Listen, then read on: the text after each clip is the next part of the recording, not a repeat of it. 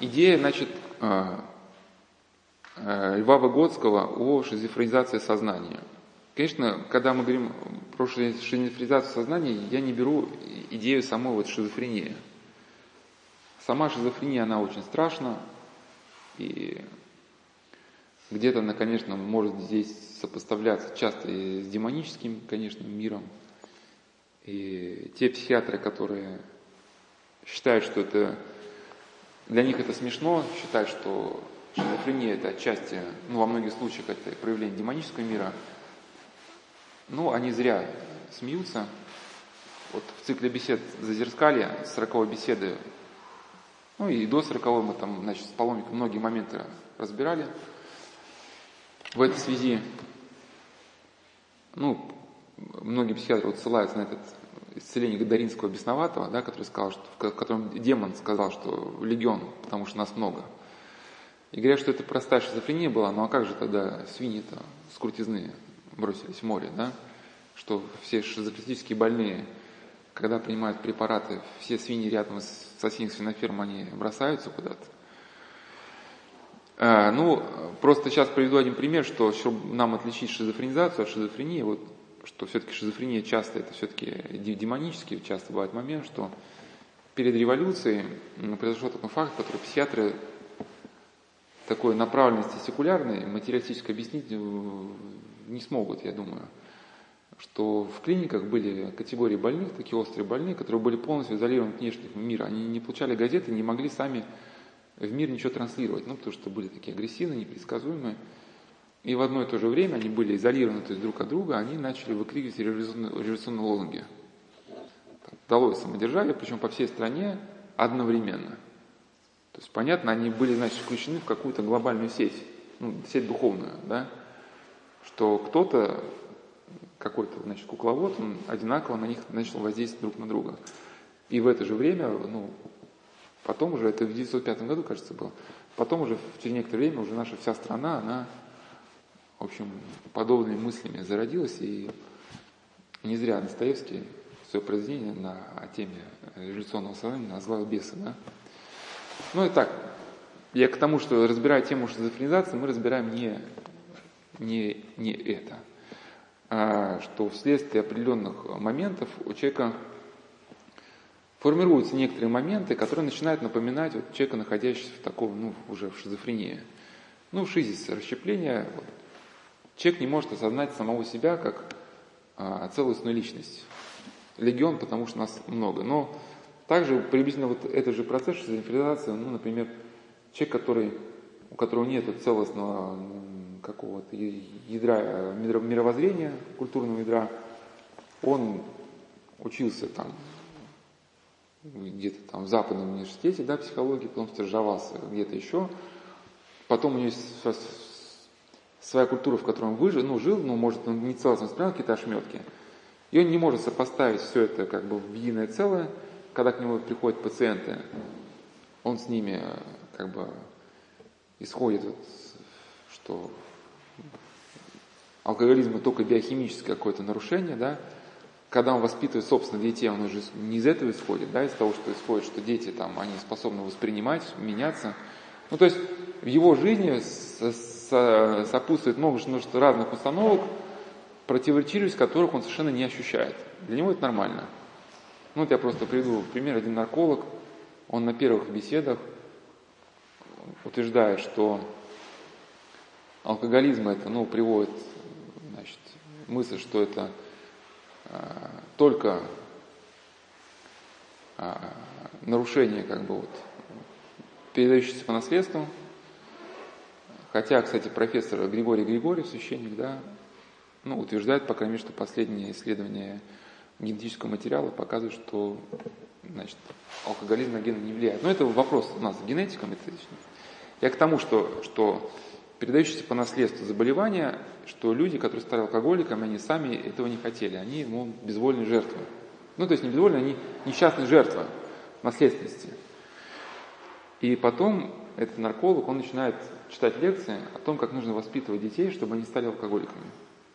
Ну, то есть, как бы мы видим явное противоречие. Если человек изначально обречен, чтобы стать алкоголиком, зачем его как-то воспитывать? Он уже обречен, да? Надо с детства кормить его транквилизатор или чем-то.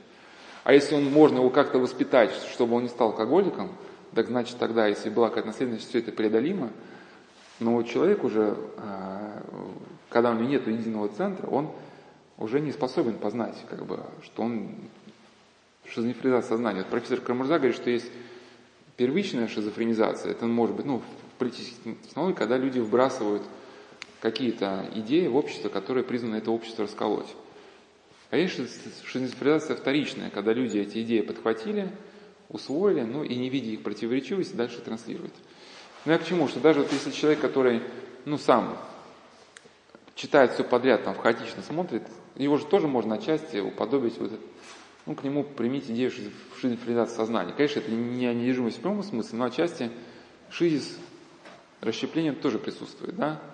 Потому что он может цитировать бесконечно какие-то книги, но спроси, вот твоя позиция какая вот в жизни, вот ты сам к чему стремишься, чего ты хочешь, ты себя как ощущаешь? Он не сможет сказать, да, он будет ссылаться, ссылаться, ссылаться, ссылаться. И, конечно, вот э, шизофрения когда люди едят свой кал, там, слушаются голосов, эти голоса им приказывают кому-то отрезать голову. Это вот можно здесь говорить о том, что сознание человека открыто для трансляции демонического мира. Вот.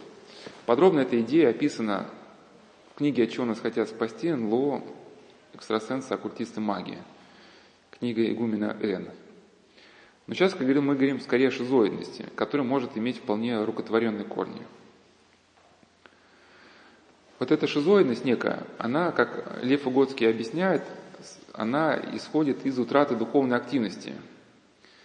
И вот идея Льва Выгодского, как, что корень шизофренизации в утрате духовной активности можно соотнести как с учением, с учением академика Ухтомского, да, что вот утрата доминантное лицо другого, ну, по-нашему, да, способности любить, сопереживать, ведет э, ну, каким-то вот этим отрицательным процессом, который сейчас повторять не буду, также и э, учение Льва Выгодского можно отнести с христианским учением вот о любви.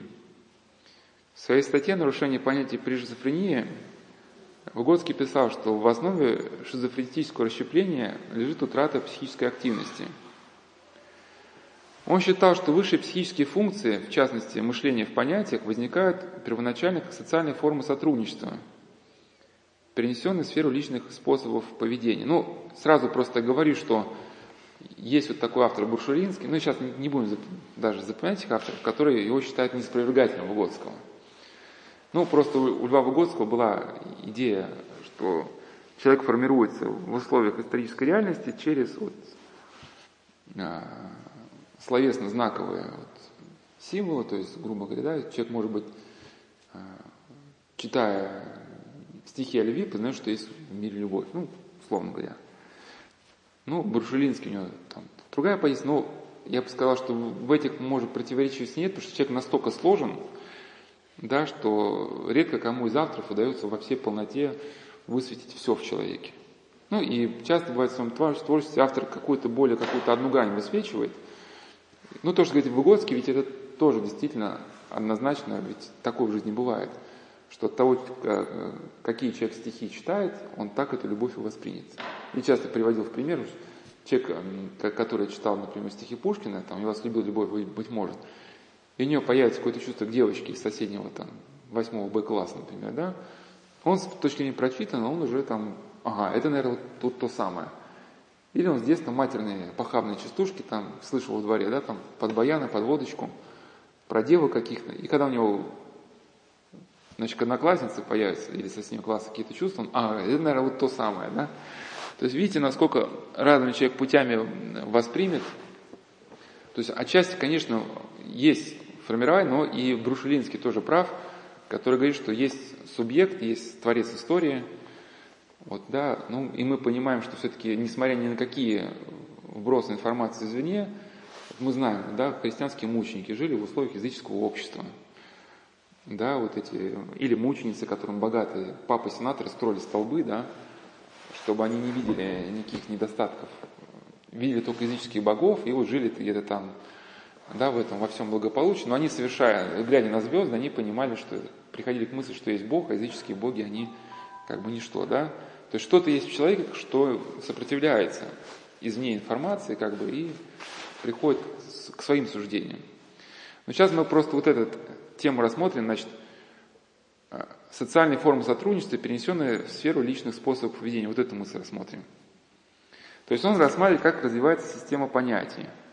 И приходит к выводу, что понятие человека формируется в результате социального отклика. А способность принимать этот отклик утрачивается или угнетается, если человек, ну ладно, своими словами скажу проще, то есть эта мысль примительно к изобразительному искусству очень хорошо была показана в статье Мироновой о новом искусстве. Статья Миронова, доцент какой-то кафедры, там психиатрии, уж не помню. В общем, что такое... Она, э, идея Льва Выгодского, она тоже не ссылается, но он больше пишет, как идет процесс развития у художников, как идет процесс регресса. Ну, и, в принципе, я на Мирон сошлюсь, что такое Лев Выгодский. То есть э, Лев Выгодский говорит, что вначале человек мыслит в таких э, понятиях комплексных в детстве, потом, по мере его опыта, понятия все более и более уточняются. Ну, примительно художественном искусстве. Да? Вначале маленький ребенок, он рисует такие эти головоноги, как Мирова назвала. Ну, условно, это папа, а это вот мама. Да? Ну, мама и папа практически неотличимы. Это просто такой вот круг, там, прорези для глаз какие-то, в общем, что-то такое. Потом появляется у папы дипломат, да, там, у мамы, ну, условно говоря, там, э, эти, букет цветов в руках, и по мере того, как ребенок развивается, его навыки изобразительного искусства совершенствуются, все более и более образ уточняется. Ну или примительно вот к идее развития понятия, да. Вот, например, вот есть э, такое понятие, ну, бороды. Вот, вот маленький мальчик едет в метро и видит, ну, например, бородатого священника. Он говорит, мама, говорит, это кто? Он говорит, это Боженька. Ну, там, ну, условно так. Просто я слышу, что один ребенок так назвал священника. Ну, и ребенка сформировался такой образ, что, значит, все, что связано с бородой, это что-то такое область боженьки, да, ну, некое такое. По мере его жизни образ начинает уточняться. Он даже, например, смотрит там какой-нибудь концерт, там, Led Zeppelin, что-нибудь такое, да, там, он говорит, мама, там, мама, это боженька, там, там, где, говорит, там, мама, это, мама говорит, нет, это не боженка, это, типа, да, это, это, это, говорит, это тяжелый рок, да, это, в общем, такая определенная музыкально специфическая такая направленность. Да, ребенку сложно, такая вот. Потом смотрит репортаж Ближнего Востока, там, да, там, в общем там бои за Пальмиру, там, там смотрит, мама, там, смотри, сколько там боженик там. Говорит, мама, мама говорит, нет, это, это не боженики, это, это вот маджахеды или, или как, да, там, значит, боевики, там, то есть еще какое-то новое понятие. Потом какие-то диспуты в парламенте. Либеральная сторона тоже вот, бородки там такие аккуратненькие. Ну и я к чему, что с годами у, у мальчика вот это понятие, оно начинает развиваться, развиваться, разветвляться, все более и более уточняться. Ну, также образ священника высвечивается, что он понимает, что священник, борода еще не делает священника священником, есть другие понятия. Ну, и вот этот процесс, он развивается до тех пор, пока у ребенка есть контакт с внешним миром, в частности, с мамой да, если, понятно, контакт с мамой пресекается, то на каком-то этапе даже некому объяснить разницу между всеми вот этими а, нюансами. Или вот другой пример. Например, а, у, Льва Выгодского есть идея, что у нас есть психические функции, и человек живет гармонично, когда эти все психические функции, они сплетены в цельную косичку – и на основании уже имеющихся психических функций вырастают новые, более развитые. И проблема начинается тогда, когда какая-то психическая функция, она из общей гармонии, она выплетается. То есть э, часто бывает, исходя из идеи Льва Выгодского, можно сказать, что человек больной, ну, с нарушениями, он мало чем отличается от человека здорового. Просто у здорового человека какое-то понятие вплетено в общую систему мировоззрения, у человека с нарушением вы, вы, ну, как бы выбилось. То есть у нас есть, у всех есть у нас понятие страха. Ну, здоровое понятие страха. Если вы идти змею, вы же, ну, понять, что идти не надо. Ну, или там, э, вам говорят, что у вас язва желудка, ну какой-то инстинкт самосохранения должен вас заставить заняться лечением. Да? Но у нас этот страх, он сбалансирован э, понятиями, что есть там промысел Божий, что ну или даже там заботы о ближнем, что хотя мы сейчас и хотим заняться лечением, но оптимально это будет сделать через неделю. Потому что пока там дети еще детский садик надо закрыть, ну в общем, что-то такое. А есть люди, у которых страх, он выбивается из общей системы, да, психической функции, вот не что-то кольнулось, и все, и дикий страх теперь его захлестывает. Или там позвонил телефону ребенку, ребенок через 5 секунд не ответил, все, дикий страх, ужас, там, паника, да, все, мозги сносит. То есть страх ничем не корректируется, не балансируется.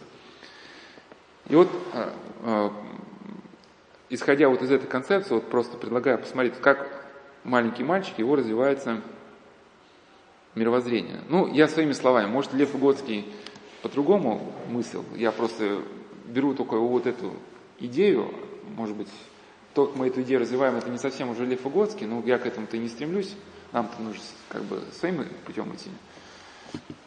То есть мальчик пришел в школу, у него есть у нас психическая функция наблюдательности, ну, за миром. У нас же есть, да, там, там, мы едем на дороге, нам нужно знать, видеть, какая машина куда едет, чтобы не врезаться.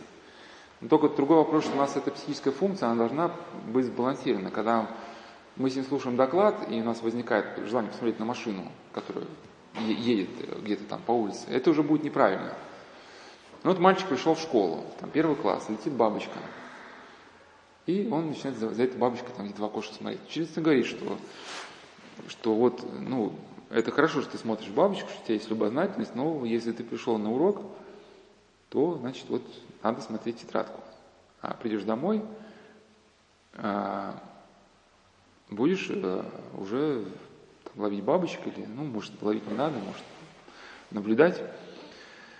Но, то есть, а, есть психическая функция, есть понятие бабочки, это понятие уточняется, да, что есть время и место этому процессу. И если ребенок с интересом, с эмпатией, с уважением, ну, где-то научной мамой отнесется к словам учительницы, то для него возможность развиваться дальше остается.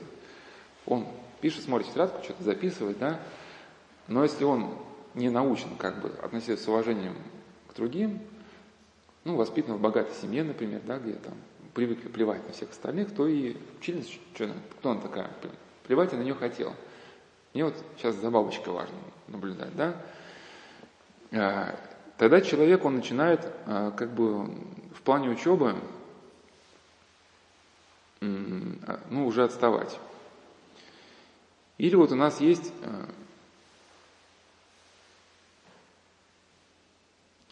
потребность с кем-то что-то обсуждать.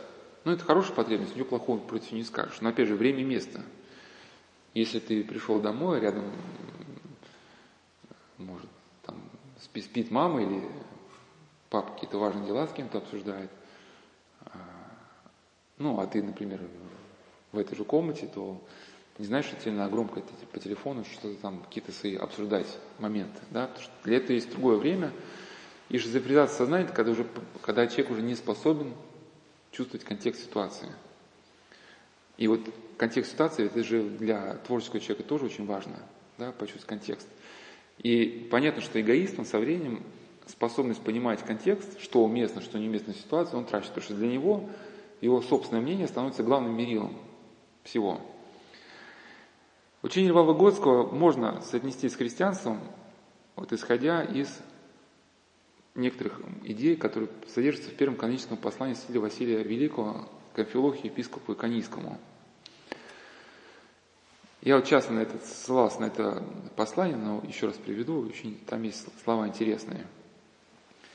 Епископ Амфилохий задавал святителю Василию Великому непростые вопросы – и в своем ответе Василий Великий писал, что, как, что до этого, ну, до самого письма он не озабачивался вот этими вопросами, а потому по получению письма он должен был эти вопросы с точностью рассмотреть и вспомнить, что он этот счет слышал от старейших. То есть, грубо говоря, Василий Великий должен был напрячься из любви к своему другу.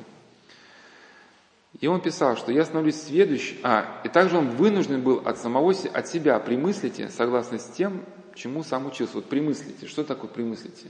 Это формирование новых понятий. То есть те понятия, которые у него до этого письма не было, Святого Василия Великого. Это же и есть тот самый прорыв творческий, да, когда мы... То есть исходные данные есть у всех. У всех есть статистические справочники, у всех есть глаза, но, но идеи как бы могут произвести не, не каждый. И он писал, я становлюсь сведущее и рассудительно самого себя, из самого вопроса научаясь многому, чего прежде не знал. То есть, что такое? Слова «становлюсь рассудительно самого себя». Это можно сопоставить с тем, что мы говорили, развивая, происходит процесс выработки новых понятий. Да, вот это а, любовь а, духовная к епископу Амфилохию а, приводила к Силию Васильевику, ну, условно, своими словами, да, что он не мог это письмо оставить без внимания. А так как у него не было на тот момент какого-то багажа, чтобы написать адекватный ответ, он напрягался, чтобы вспомнить, и тут же, понимая, что этого недостаточно, начинал ну, рыться дальше и находил что-то такое как бы ну, новую какую-то свежую струю, которая позволила все на свои места а, поставить. Исходя из учения Льва Выгодского, как можно сказать, что если этот процесс у нас прекращается, то мы теряем даже то, что у нас было ранее усвоено. То есть начинается регрессия. Вот. И примительно к людям пожилым, да, вот ну, даже не только взрослым, можно сказать, что мы первые годы института у нас так активно идет процесс выработки новых понятий, мы что-то там узнаем, без чего мы на старом школьном курсе ехать уже не можем. Ну, конечно, весь институт мы там что-то знаем, но ко второму курсу мы, многие студенты понимают, что какие-то экзамены можно купить, там договориться провертеться, как бы здесь можно просто писать, а этот предмет в принципе не важный, ну и уже как бы все начинает на тормозах. Он же понял, что будет работать в другой области, поэтому что там, что-то учить. Ну и в итоге там уже третий, четвертый, там пятый, ну где-то, конечно, люди напрягаются, там дипломная работа, но в целом уже запал, запал уже утрачен. Ну, потом первые годы работы, да, еще там узнать новые области, а потом ведь часто тоже какая-то стагнация начинается – Некоторые люди пытаются раз в 4 года менять работу, чтобы как бы оживить деятельность мозга, но это вряд ли можно назвать правильным путем. И вот эта стагнация начинается. Потом рождаются дети, да, вот как мы говорим, что первые еще годы еще человек как-то развивается, там, ребенок, как угу, агага, там, но потом все как бы, опять все входит в свою колею, и жизнь, живое веяние жизни тоже человеком утрачивается. Я к чему? Что если уходит вот из жизни вот эта любовь, способность видеть собеседника – и новые понятия не вырабатываются дальше, то уже усвоенное начинает распадаться. Начинается регрессия для вот людей уже взрослых, пожилых, характерно вот это постоянное, постоянный переход на какие-то вот устоявшиеся темы. Или как для пожилых людей, да, вот какие-то детские страхи, ну не детские, юношеские, что тут за тобой гонится, или в детстве человек пережил какую-то травму, потом она в течение жизнь она была закрыта какими-то другими переживаниями. То есть, например, ну, человека, может, в юношестве хотели убить, например, он его сильно пугал. Потом он учился в институте, работал, он понял, что мир не без добрых людей, что кругом есть там и промысл Божий, и люди. Новые понятия вырабатывали. Потом на каком-то этапе новые понятия перестали вырабатываться. А мы так устроены, что если у нас какой-то орган не развивается, он начинает атрофироваться. Если вы глазами пользоваться не будете, а будете жить многие годы во мраке, да, зрение начнет падать. И, соответственно, новое понятие, пожилой, когда процесс замкнулся, человек где-то либо в подозрительности, в эгоизме замкнулся, вот эти недавно усвоенные понятия о том, о новых знакомствах, что есть добрые люди, они начинают как бы распадаться, уходить из сознания, забываться. Остаются только вот такие яркие очаги юности, да, вот с этой переживательной травмой такой – и под старость не всплывают вот все юношеские страхи, что, например, форма такой мании какой-то.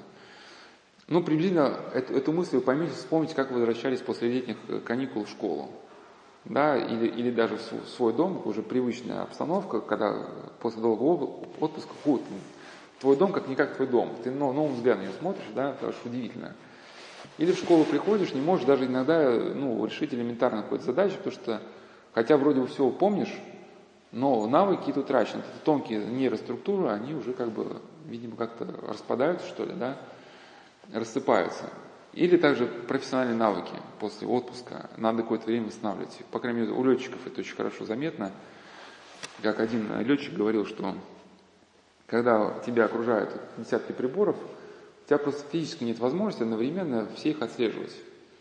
И у тебя вот со временем формируется некий навык, ну там, конечно, есть, как летчик объясняет, один главный прибор, это вот уровень как бы высоты, то есть, то есть линия горизонта что если с этим прибором что-то не в порядке, ты уже начинаешь искать, что, что не в порядке в принципе. Но суть не в этом. Что какой-то у человека вырабатывается со временем навык одновременно как бы видя не видеть. То есть не зацикливаясь ни, ни на одном приборе в отдельности, он как-то приобретает чутье, контролировать всех вот боковым зрением все сразу. Но если эта стрелка начинает там что-то там уж в неправильном ключе мигать, он сразу тут же уже может обратить внимание, да? Но когда после отпуска, э, говорит, ну, у них, у летчиков, не знаю, сейчас, пока у них был, у них был месяц налета, должен быть восстановить вот эту способность. Потому что ты не можешь сразу как бы восстановить. То есть какие-то структуры распадаются. Как это, если вернуться к мальчике э, с бабочкой, как это относится еще к нашей жизни? То есть человек, если у него э, э, есть э, эм, эмпатия, он учится со, временем, со временем ну, регулировать свою деятельность. Он понимает, что вот пролетела бабочка, мне, конечно, это интересно, но сейчас урок. Или хотел, хочет с ним поговорить, но рядом люди сидят, я не хочу им мешать, поэтому поговорю в другое место. Если вот этой эмпатии к христианской любви нет, то со временем формируется то, что сейчас ученые назвали дефицитом внимания. Кстати, вот, да, очень распространено в США, в индивидуалистической культуре, как один человек, живший в США, рассказал, что там даже если на детской площадке мальчик сидит в домике, мама не хочет, чтобы кто-то сел рядом. Ну, такая философия индивидуализма. Что такое кризис, ну, то есть дефицит внимания? То есть ребенок сидит на уроке, увидел, жучок ползет. О, жучок, все, ручку отбросил, раз под парту за жучком. А там букашечка в другом приходит. О, переключился на букашечку. Потом пополз за букашечкой, а вот а у Ани какой-то красный бантик. Его это заинтересовало. То есть ее не может никакой вот Э, никакой направленности ну, выбрать, ни в обучении, ни в чем. То есть его внимание, оно это как э, ну, просто стрелка, которая туда-сюда болтается, потому что не было выработано каких-то механизмов. Вот с точки зрения да, Льва Выгодского, эти а, механизмы были бы выработаны, если была а, внимание на другого. Или как в другой беседе про игру, вот я привел такой пример по поводу страха. Что маленький мальчик, например, испугался вот чего-то такого-то. Ну, фильм посмотрел, испугался. Ну, забрался к маме, там, может, мама там, как там, каляка-маляка какая-то. Ничего, вот, э, там, а мы его не пустим, там, да. И мальчик со временем узнает, что вот там есть дом, да, где вот как, очаг, как бы, да, вот любви. Потом со временем узнает, что есть э, промысел Божий, да, а потом мама говорит, есть Боженька, он, мы ему будем молиться, он этому злу не даст развиться. Потом он вырастает, он со студентом, он понимает, что, конечно, силы зла есть, там всякие там некоммерческие организации, которые работают на иностранную там, разведку, еще что-то. Но он узнает, что есть и силы все-таки положительные, что в обществе присутствует здоровая сила, которая блокирует деятельность всех этих организаций. Но обратите внимание, когда вот будет момент эгоизма, когда человек вот э, движим успехом, возомнит себя значит, творцом собственной истории, и мама теперь ему не мама, маму не указ, ну как это обычно бывает, хочешь жениться на невесте, мама говорит, сынок, я тебе не советую, да кто ты такая, там все это, да. То есть, и вот этот страх начинает, условно, развязываться, да. То есть, раньше этот страх сдерживался мамой, потом бук, это как бы подпорка ушла. Потом идея, что есть в обществе положительная сила. Потом он с ними разорвал, потому что он самый умный, да, а потом на каком-то этапе гордый человек ведь из, из отношений с Богом разрывается. Вот обратите внимание, вы в приступе гордости, вот, наверное, у вас было такое, ну, если были такие моменты, вначале начинается ненависть с ближним, потом гордость, что вы начинаете бояться всего. Что едет машина, а вдруг заденет. Идет человек по улице, вдруг ударит. Ну, реально человек на ровном месте начинает бояться просто всего. И вот ужас это, это вот, это последствия гордости. Гордый человек начинает бояться как бы и я уже не помню, кто это сказал, не треская бумаги, кто-то из духовных рассказал, что, ну, в общем, всех мелочей. Потому что если до того, как вы с Богом не разорвали отношения, вы понимали где-то во внутреннем сочете, что есть промысел Божий, который вас оберегает, пока вы выполняете заповеди Божьи, Но сейчас, отказавшись от заповедей, да, вы вышли за эту охраняющую вас поле благодати. А как это бывает, ну, это скажу, и на этом, наверное, там, может, закончим сегодня. Антоний Сурожский, он рассказывал с человеком, то есть беседовал с человеком, тот говорит, что я когда-то был верующим, а потом стал неверующим. Ну, тоже один из вопросов, который мы ставим в этом цикле, это утрата веры. Как можно объяснить, исходя из рациональных аргументов, что вот человек утрачивает веру. Он говорит, вспомни, может, когда на каком-то этапе твоей жизни тебе стало выгодно быть неверующим, и он вспомнил, что когда он был маленький, мама ему давала каждую, приучая к милосердию, когда они ходили в храм, давала ему копеечку, чтобы он подал нищему. Вот. А потом мальчик увидел в магазине, я уж не помню, то ли бублик, то ли игрушку, стоил две копейки. Его копеек не было. И у него созрел план, что на два выходных подряд обмануть маму, взять у копейку, ее никому не подать, скопить и купить бублик или игрушку, что тебе нравится, а потом еще, ну как бы, и твое, твое будет. И вот два выходных подряд он брал у мамы копейку, но ее никому не делал вид, что может, что он идет подать, никому не давал. Купил этот э, предмет, который ему нравится, и тут ему внутренне, внутри его совесть спрашивает, ну ведь если Бога ты не обманешь, он же видит, что ты не подал. Ну, и хочется, и колется, и, и Бога он любил, и Бублик тоже любил, да. В общем, ну, победил Бублик. Или что ну, и тогда он сказал, а ведь если Бога нет, то тогда и как бы я никого не обманул, и никакой ответственности я не несу. И как только вот эта мысль в его сознании раздалась, что-то внутри него оборвалось. И вот эта чистая детская вера, бывшая в нем, она утратилась. Соответственно, можно предположить, что такой человек, вот страх начнет развязываться. Да? Только обратите внимание, что страх, который ложится на плечи взрослого человека, это не тот страх, который ложится на плечи мальчика. Когда мальчик маленький испытывает страх, его э, мама одним прикосновением этот страх может как бы уничтожить, да, потому что до какого-то момента нет вопросов, которые мама не может решить. Ну как, точки зрения мальчика. А когда э, он становится мужчиной, знает о том, что есть какие-то там международные организации, которые там совершают какие-то поступки нехорошие, да, что они могут нанять киллеров и, и все, и все, и прочее, и прочее, то есть его страх может принять конкретные формы. Если страх развяжется, то он-то реально понимает, что все это возможно, да, Правда, понятно, что, может быть, международная организация им-то никогда не заинтересуется просто, да. Это кто читал вот роман «Бесы», там Степан Владимирович был такой персонаж, который живет в провинциальном городке, но считает, что вот в Петербурге, в столице, в некоторых влиятельных кругах очень и очень о нем беспокоятся и присылают наблюдателей, чтобы, в общем, смотреть за тем, что Степан Владимирович там высказывается. Да? Понятно, что все до него забыли, но вот эгоизм привел к тому, что свою персону считал очень значимой.